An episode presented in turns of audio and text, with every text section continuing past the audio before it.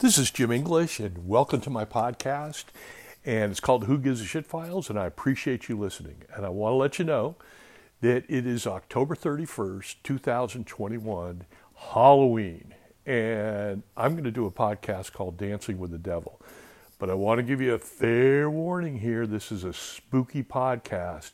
It's about the devil and demonic possessions. The topic is very scary and it has caused nightmares in the past. When I was on a camping trip with my son and some of his buddies, I told this story. You know how, like, when you're at the campfire and you tell spooky stories. Well, I told this and it created some of the kids to have nightmares. And some of the parents told me, you know, you may want to tone this down a little bit. So, anyways, listen at your own peril because this is scary, scary stuff. So, the devil or his henchmen the demon have been possessing humans for many centuries. In re- researching this podcast, I found out something that was quite interesting is that demonic possessions occur in the 21st century way more, way more than I ever could have imagined. A half to three quarters of a million people a year report demonic possessions to the Catholic Church. So that's 750,000 people believe that they are being possessed by the devil. And the devil's a busy guy in the 21st century. And it's, it's, it's kind of scary and unnerving. That really surprised me that it is, it is that prevalent. Now, the Catholic Church has 500 priests in 50 countries who specialize in exorcisms. And an exorcism is a sacrament of the Catholic Church, just like, say, First Communion or confession uh, or confirmation. And what it does, it expels demons who have possessed human beings. Now, the priests who perform exorcisms are the toughest breed and they are handpicked by the church. I mean, ridding a demon out of a human being is an extremely difficult and nasty task. It is revolting what these demons do when they possess human beings. And a brave priest, really, who go toe to the toe to the devil, really have to have strong stomachs to handle what these demons are going to do. Plus, they have to have a very strong faith in order to defeat the devil and cast them out of a human being. Now, these days, you can go to the internet and find out anything you want to about demonic possessions. You know, I got these numbers from the internet and you can see it online. I mean, it's, there's a lot of information. But this was not always the case that for almost 2,000 years, exorcisms and demonic possessions were shrouded under the veil of secrecy.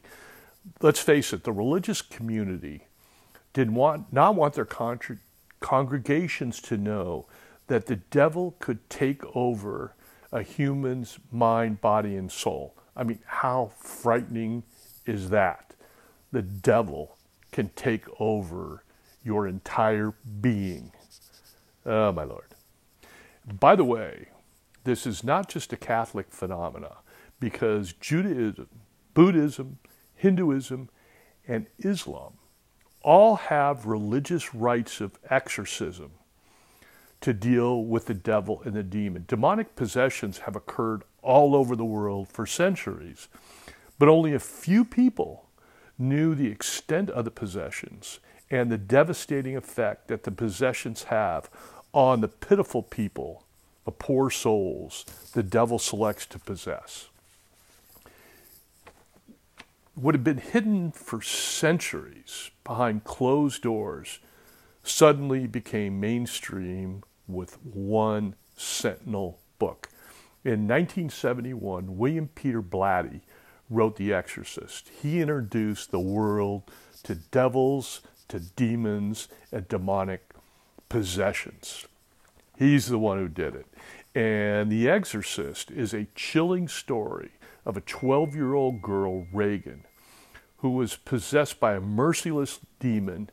And it's also the story of her poor mother trying to stop the devil and the demon from dragging her daughter into hell.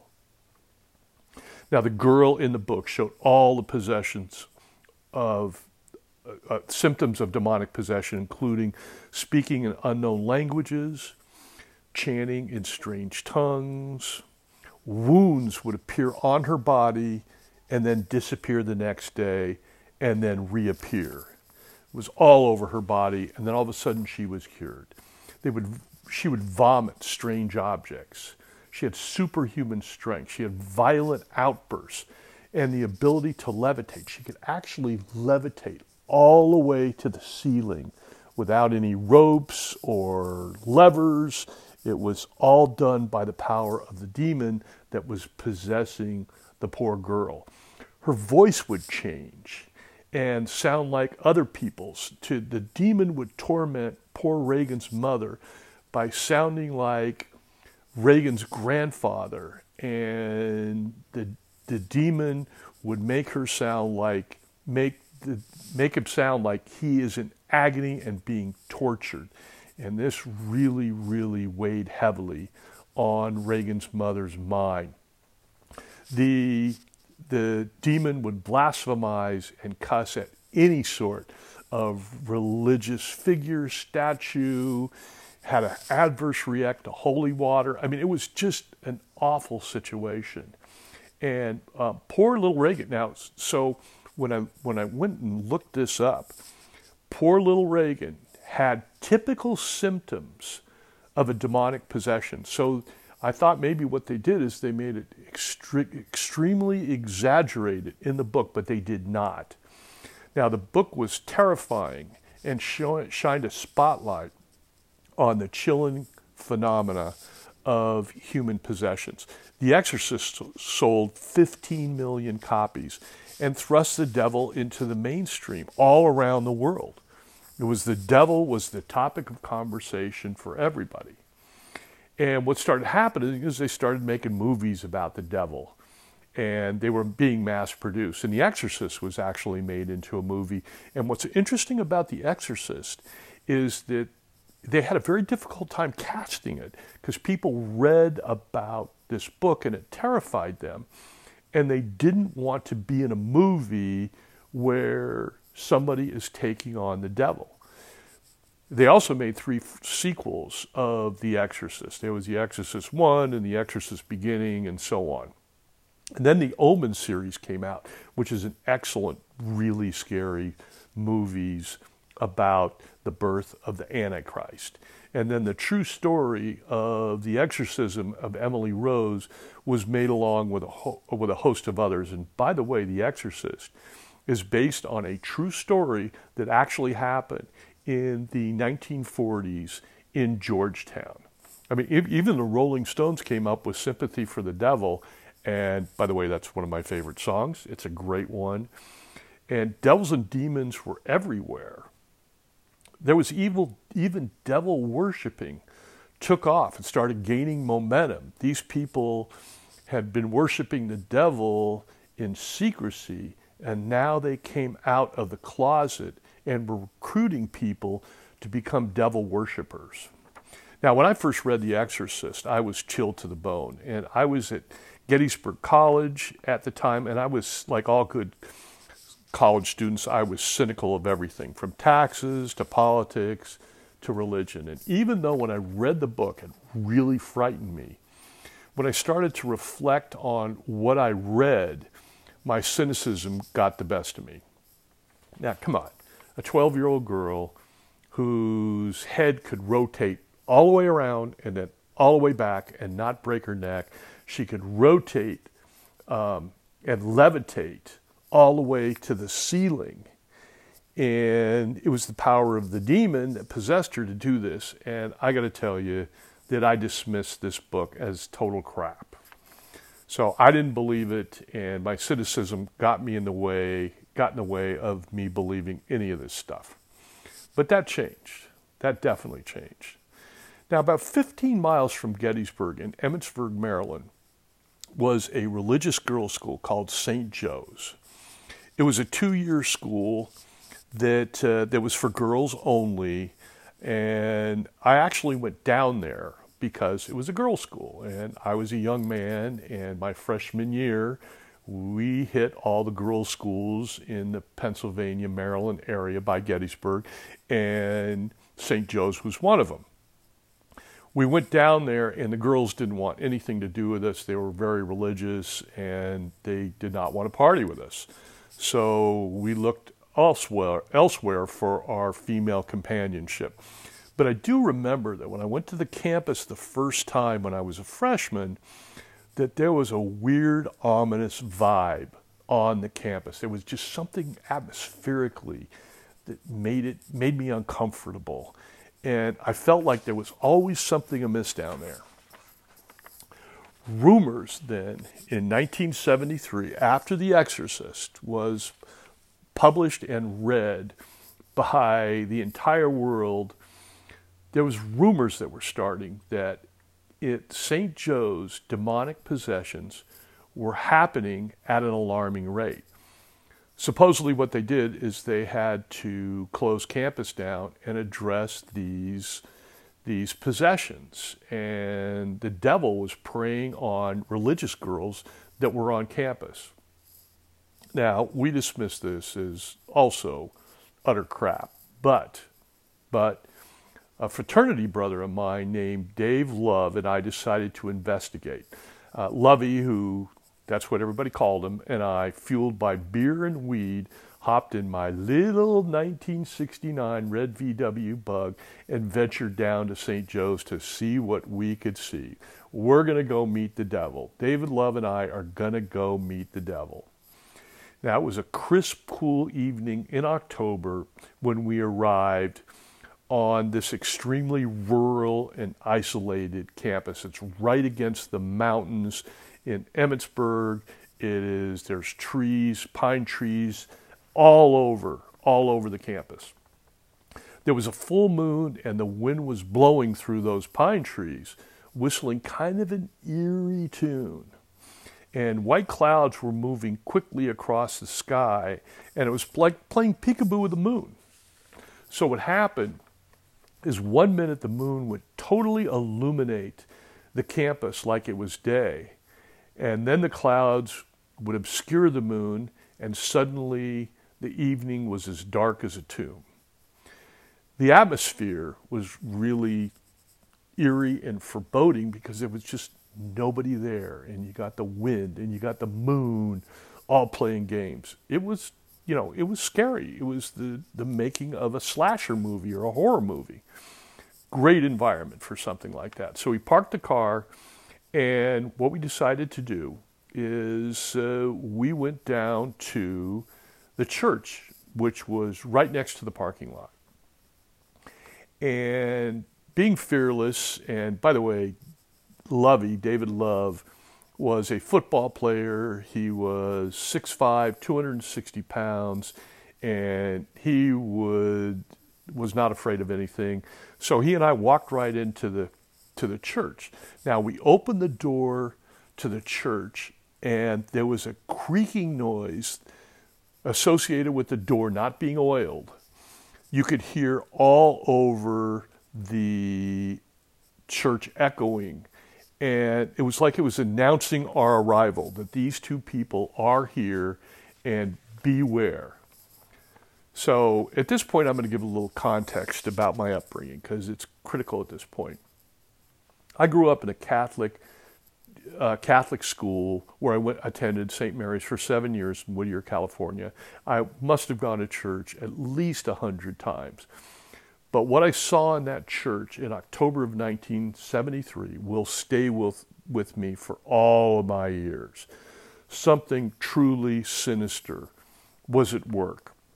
When I looked around, a jolt of adrenaline and fear hit me like a thunderbolt from hell. I was startled and I was scared, and I'll tell you why. In a large abandoned church, all the statues of the Virgin Mary were facing the wall. whoa. I mean, whoa. For a Catholic boy and the reverence that the Catholic Church has for Virgin Mary's, the fact that the statues were facing the wall scared me to almost death.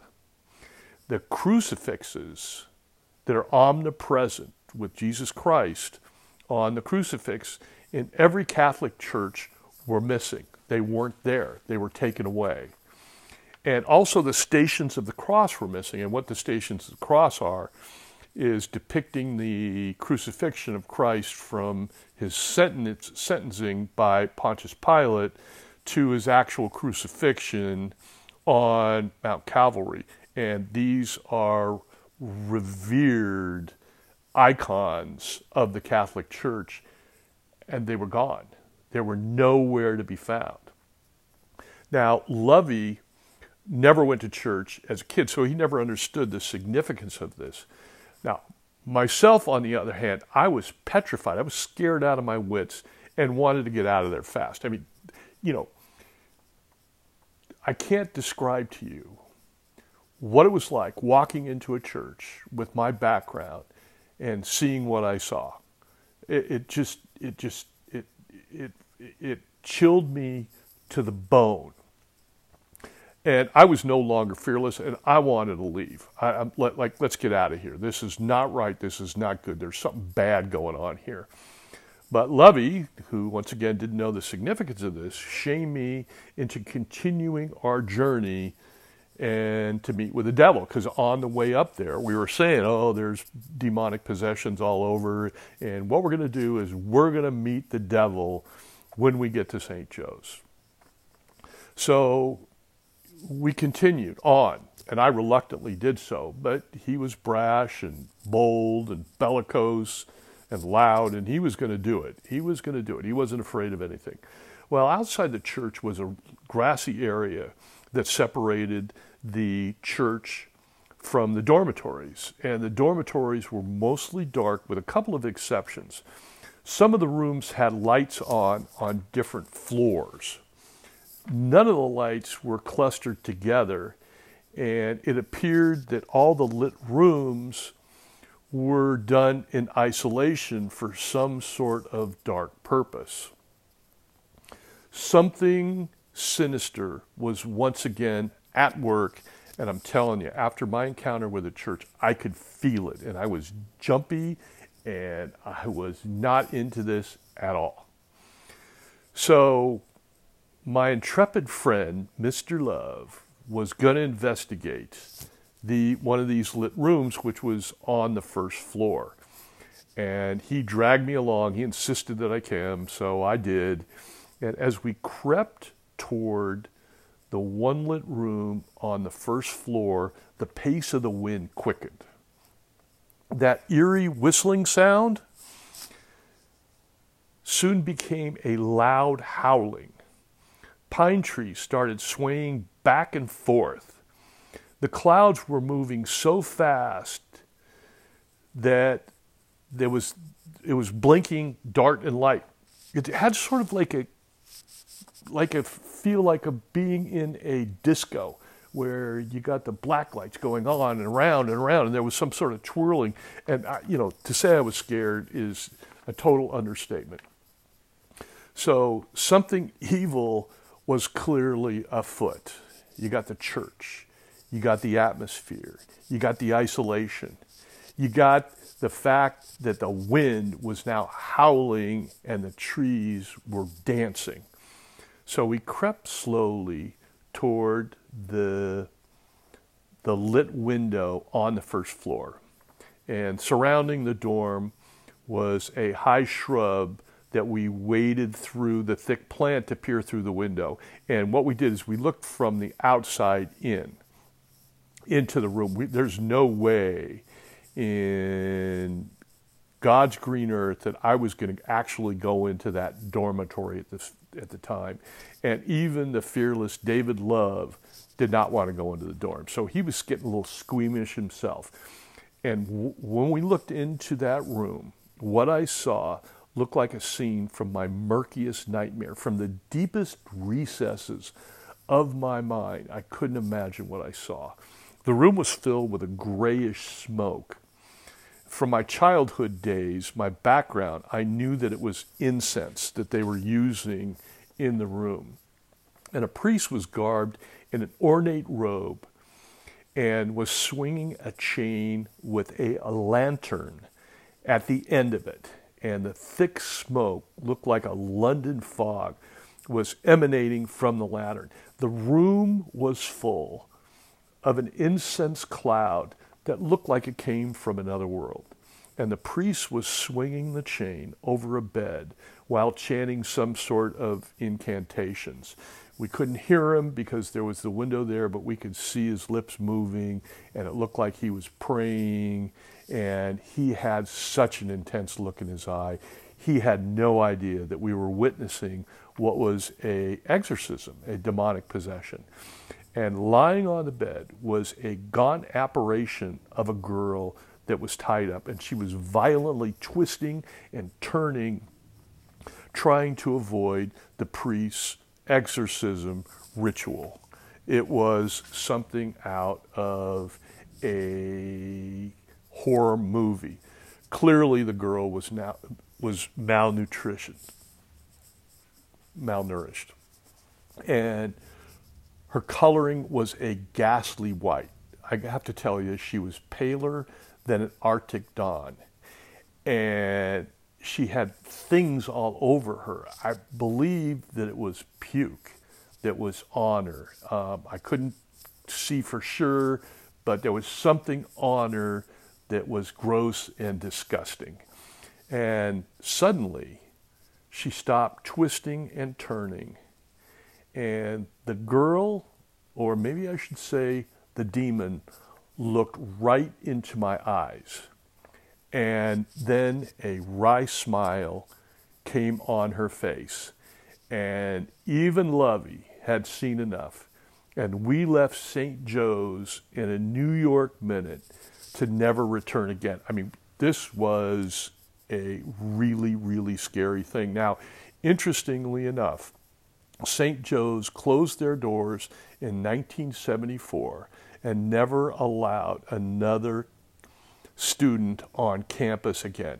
And there is no doubt in my mind that what we saw was a demonic possession and that St. Joe's was closed because of the girls being possessed by the devil.